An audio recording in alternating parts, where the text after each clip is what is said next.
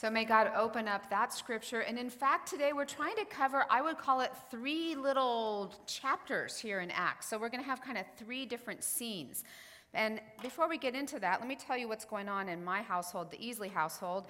We have uh, a senior going to be a senior in college, and she's home maybe for her last summer, very exciting. And then we have a going to be a senior in high school who's strategizing about things like senior pictures and college applications. And then we have my husband who's perking along, looking forward to the empty nest, which I seem to be totally frightened of. So, Along this spring, as it becomes clear to me that a year from now life is going to be so different in my household, it seemed like a really good time to start acquiring chickens. I'm up to nine. But you know, the chickens weren't quite enough because it seemed to me like in this last year of my son's life, something we had never gotten to offer him was the opportunity to help raise a puppy. Yes, the puppy. So, when a new puppy comes into your household, there's like the first hour, cute little ball of fluff, so exciting. And then there's the first night. And the puppy misses not only his mother, but his eight litter mates. And there was a lot of whining coming out of the puppy. That was on day one. And you know what? That was continuing. Day two, day five. We got to about day six, and we had a house guest. And the house guest arrived, and she heard the 5 a.m. puppy whining wake up call, and she said, This is not good. It is not good that you should have a puppy that whines. What you need is a book I have a book for you. We said, Great. We found the book that day. We read the book, we summarized the book, and it was amazing. Even by that night, the book had made a big difference in our life. It had introduced the idea of a puppy crate in which you put the puppy to go take his nap, like a puppy crib, only with kind of a full on four walls. So I began to admire what was being said in this book called The Art of Raising a Puppy by the monks of New Skete. And I thought, well, this sounds like some sort of new age, like puppy monks. but as I began to look into what I found out, they were actually Eastern Orthodox monks. They had taken, as monks do, a vow that the work of their hands would be part of what supported their community. And the work of their hands had been a farm. And as they were going about farming their little farm and caring for themselves, they got a German shepherd. And they delighted in training this German shepherd. And the German shepherd became known in the community as this amazingly well trained dog, so much so that people began to bring their dogs to the monks to be trained. And the monks thought over time, well, if we're good at training dogs, maybe we could train dogs for, to be service animals and to be uh, police dogs and, you know, to kind of have a career, if you will. And that began to flourish. They began to be brought problem dogs. You could have residential training for the dogs. In any case, as you can see, you would say the ministry of the monks began to expand um, to this whole dog training thing. Really, a gigantic faith work connection, people. It can happen, even in dog training. So the monks have this mission statement that by their very nature and need, dogs draw us out of ourselves and they root us in nature, making us more conscious of the mystery of God inherent in all things, which I reminded my husband that's why we got a puppy, right? Because we're going to be more connected to God. So, May it be true. so, one of the things encouraged is after you bring your puppy home, that in the puppy's first hundred days, our little guy's named Duke, in Duke's first hundred days, he is to have a hundred new experiences. And I thought, oh my goodness, I've got to like make a list of a hundred new experiences. But let me just kind of introduce you to some of these surprises.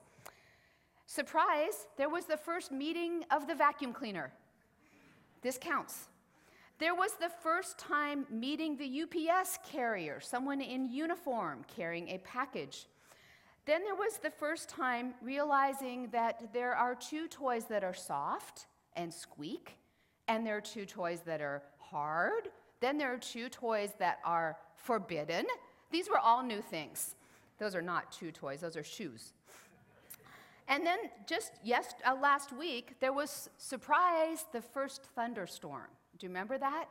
I wish I could imitate for you the look of wonder and amazement and distress as poor little Duke went outside and heard and saw and wanted to just crawl back in. And I thought, hey, buddy, there's a lot more where this is coming from. You've got to get used to this.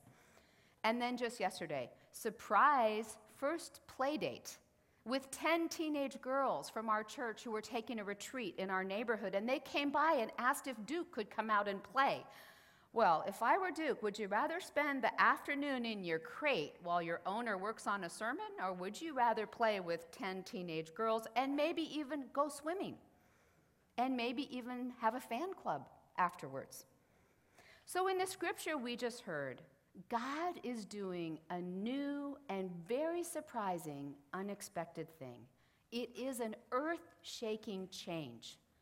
This is kind of a key turning point, this whole chapter 9, 10, 11 of Acts, where that is what we're preaching through this summer. Acts tells us about Christianity at its most vital, most potent. Pastor Tim Keller describes it this way Christianity was not originally a set of doctrines, but a converting power for radical inner transformation. Today we're going to look at these three scenes, and here's how the first scene goes. There's this man named Cornelius. He's a centurion, which means he oversees a hundred men in an elite Roman regiment. He's not Jewish, which means he's a Gentile, anyone outside of the Jews, but he is a righteous and God fearing man. As, as I began to study this, I learned that that means he's a good guy who believes in one God, not many gods, not idols. Do you know some folks who are kind of like this? Good people, maybe strong leaders, moral people, good family men, Maybe they even trust in a higher power, but they're not sure what the name of that higher power is. Cornelius was like this. He gave generously to those who were in need, and he prayed to God even though he was uncertain about who that God was. Then the angel learns that Cornelius is there with his household and he's praying. So the angel appears or you could say Cornelius has a vision, like he connects with an angel. That he sees this angel coming to him and saying, Cornelius, and he's so fearful. He says, What is it, Lord? And then the angel answers, Your prayers and gifts to the poor have come up as a memorial offering before God. Now send men to Joppa who will bring back a man named Simon who is called Peter, and he's staying with Simon the tanner, whose house is by the sea. So this angel appears to Cornelius and basically says, We've been up in heaven, and it's kind of like the NFL draft. We've been looking out, out, of, out at the prospects, and Cornelius, we pick you. And what do we want you to do? They don't tell the rest of the story. So the first thing is Cornelius, you have been noticed by God this angel doesn't say, Cornelius, you're a good man, you're a great man, now just keep it going. He says, Cornelius, send for Peter. The angel doesn't go on to share the amazing good news, which the angel, I'm sure, knew. The angel simply says, Send for Peter. This is sort of amazing to me. It's like the angel says, I have a small part to play, and there's a bigger role even with Peter. Now, why go get Peter? Because God is going to do something big and new. My thought is, you're an angel. Why not just tell me yourself? It would be so much more efficient. Therein lies the problem with the human race. We put ourselves in the place of God. We can take away God's mystery or surprise. What do you think of that summary of the human condition? If we went down to the Bellevue Art Fair and said to people, Do you think the problem with the human race is that we put ourselves in the place of God? Do you think people would agree? I, I think so. I think it's a fair definition. So, the problem with the human race is that human beings put themselves in the place of God. But Cornelius knows he wants God, he needs some sort of change. We see in John chapter 3 the same kind of question from Nicodemus when he says, What must I do to inherit eternal life? And Jesus doesn't say you need to keep a few more rules or you need some to keep your traditional values. Jesus said you must start from scratch. You must be born again by the Spirit. Nick, Cornelius, even Saul, who we're going to hear about in a second, and Peter, they're all men who are keepers of the law as they understand it.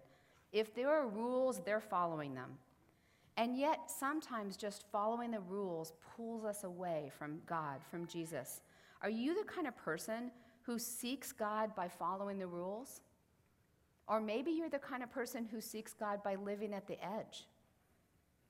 Maybe you're the kind of person who looks down on yourself and says, I'll never be good enough, who even declares yourself unclean. You doubt yourself. You doubt that God might be picking you. The truth is, God is picking each one of us. We can't earn our way, we can't find our way to God. Maybe we're even experiencing God's absence. Keller says a sense of God's absence is a sign of his presence. That actually, when you're missing something, it's a sense that there's something there that you want to have in your life. C.S. Lewis describes our search for God as similar to a mouse's search for a cat. Does a mouse ever really search for a cat? Or does the cat more often find the mouse? So Cornelius does this.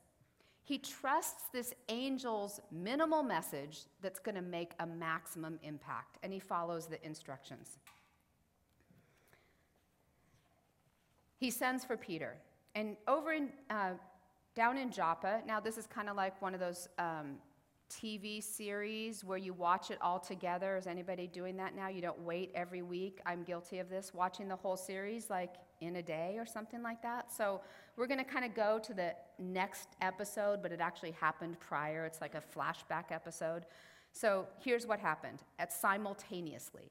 Um, it's lunchtime over in Joppa and lunch isn't ready. Peter's been traveling and he's hungry. So he goes up onto the roof, kind of a flat roof, and he looks out onto the sea and he has a vision. He sees heaven open and something like a king size bed sheet is filled with four footed animals like pigs and things. And it's being lowered down in front of him. And he hears the voice, kill and eat and it's the voice of the Lord. And Peter says, No, I, am a good Jew. I'm not going to kill any. I'm hungry, but I'm not going to kill and eat any of that stuff. So the sheet goes back up.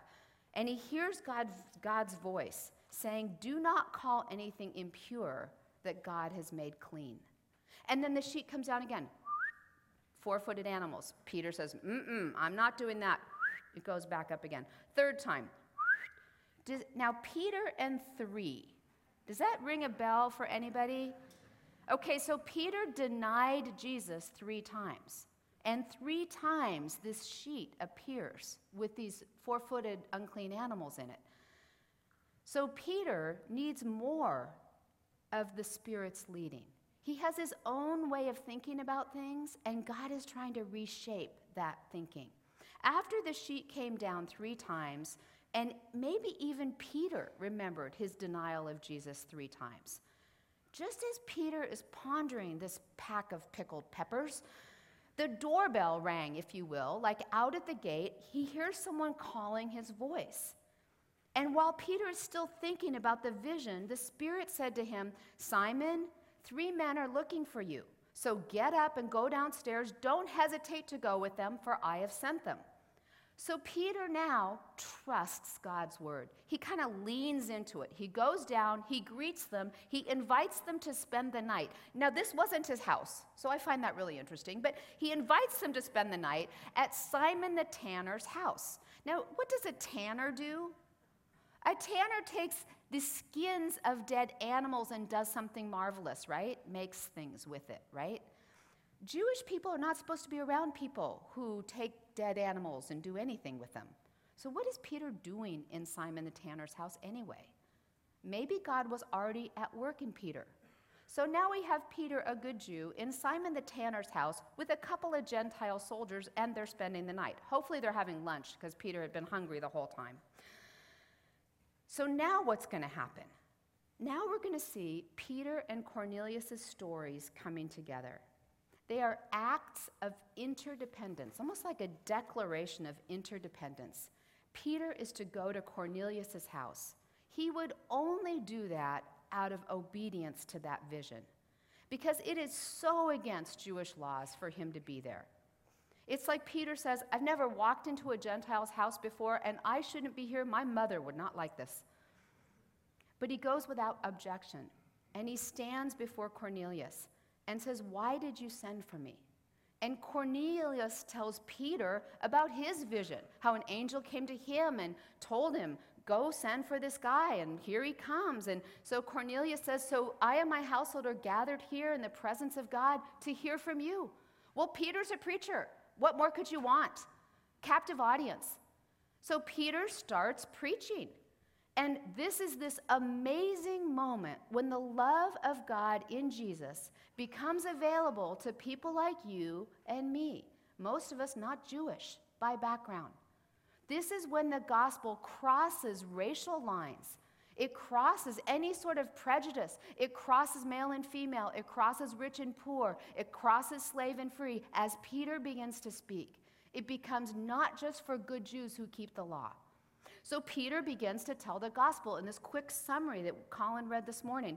There's Father, Son, and Holy Spirit move through Jesus. He healed, he did miracles, and then they witnessed his death, death on a cross.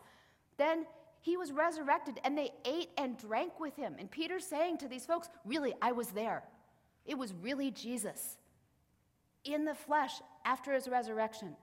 And Jesus commanded us to preach and to teach and to testify to all who believe and that they could receive forgiveness. This is Peter the rock at his best.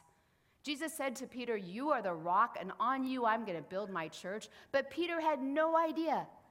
It was a big surprise that that was going to be for Gentiles as well, not just my church, Israel. So while Peter was still speaking these words, the Holy Spirit came upon all who heard the message. These unclean Gentiles were being made clean. They were being baptized in the Holy Spirit. And as that's happening, it's like inside Peter's mind, he's thinking, I've seen this before, I've seen this before. This is like Pentecost. Oh my gosh, they're all starting to speak in tongues, like the tongues of fire, and it's happening to the Gentiles. It's a second Pentecost right there. And Peter realizes that God has opened up salvation and he's poured out his Holy Spirit. And Peter decides they should all be baptized with water. Now, later in chapter 11, Peter's going to have to go to the other disciples, and they said, Peter, what did you do? You baptized a bunch of Gentiles? And Peter's like, Yeah, because, you know, the Holy Spirit fell upon them. And so if the Holy Spirit was baptizing them, shouldn't I just go ahead and baptize them with water? And he's like, so on fire. It's phenomenal. It's so exciting. And then if you actually keep reading your New Testament, you get all the way to Galatians, and you find out that because of peer pressure, Peter's decided, well, maybe not. Maybe we shouldn't have baptized those Gentiles. And Paul's yelling at him. So, but that's Galatians. We're not doing that book this summer. We're just doing Acts. So, who was transformed? Cornelius. Cornelius received the Holy Spirit. He's the first Gentile, and his because he was a leader, his whole household, and I would picture his hundred men. If you have a mighty leader and you're the leader of a 100 men and he decides, I'm for Jesus, wouldn't you think all those guys are thinking, huh, I wonder about this Jesus thing? Maybe they were even all there. But how about Peter? Was Peter transformed? In spite of his being called the rock, I think Peter had in his mind what the church was going to look like. He didn't know what God had in mind. He didn't know that we're not saved by our pedigree. We're not, there's no superior race, there's no superior culture. He didn't know that what God was going to do was build a church for all people for all time, and that Peter would be the rock, the first preacher. So, Christian conversion, Christian transformation starts with God. You've been noticed by God. More of the Spirit's leading, acts of interdependence. Even Paul himself, at his transformation in chapter 9, which we're not going to do, um, he saw, remember last week when Rich Leatherberry was preaching? Saul was um, um, speaking out murderous threats. He was persecuting Christians. Well, in the very next chapter, Saul's going along on the road to Damascus, and what happens to him? Jesus appears. And, and Saul says, who, who are you? And Jesus says, I'm the Lord who you are persecuting. Why are you persecuting me? And Saul's blinded, and he's blinded until another guy, Ananias, poor Ananias, He's a Christian guy who gets sent to go pray for Saul, who was persecuting Christians. But he goes out of obedience. He prays for Saul. The scales fall from Saul's eyes, and then the rest is history. He becomes Paul the Apostle. So we're going to read more about that in the rest of Acts. So God creates this interdependence that we need one another. The evangelist Peter is converting Cornelius and his household. But Cornelius and his household, the converts, are also converting the evangelist. So we go to serve, but we are also served. We go to offer ourselves, offer our God, and offer love. And what comes back to us? The very love of God, the very service and humility of Jesus himself. So in this scripture, we are learning that there is nobody who is too young or too old or too big or too small, who has too many tattoos or weird hair or a broken down car or a Rolls Royce. There is nobody that God doesn't want to invite into his kingdom. This past week was day camp for elementary students at BelPres, and I was in my office um, writing a sermon, and I heard this noise outside my office. And I opened up the door, and you know, I didn't really even have to open up the door before I heard this sound. And what to my wondering ears and eyes would appear but 50 students with drums like this and over a hundred drumsticks because everybody had a pair and there was a leader in the center of the drum circle and the leader would do something like and then everybody would do it and i listened and then it got more and more complex and they would like change leaders and they would add rhythms and it would just go on and on. And I began to think, wouldn't it be great if we were that tuned in to the Spirit of God? That when we heard the rhythm, the drumbeat, the word, the voice of what God wanted to do, we would say yes. So maybe there are groups of people that you look down on and you think, you know, the message of God is probably not for them. Maybe you're kind of keeping score on other people. Maybe it's even somebody in your family. Or maybe you're keeping score for yourself. Like, I, I probably got that wrong. I'm not good enough. I do this. Like this sermon, I don't know, it's not up to par with Dudley and Leatherberry. You know, we evaluate ourselves. We even have a fear of rejection that if people knew our past, they probably wouldn't love us anymore. We even may have a fear of our wildest dreams. What do you think might be the impossible thing that God wants to do through you? You know, our society is fascinated with reinventions, with new fall fashion, with makeovers, with new starts, with remodeling things. This whole idea of redemption, this is God's big idea. This is God's big surprise that He can do all things through us, that nothing is impossible with God.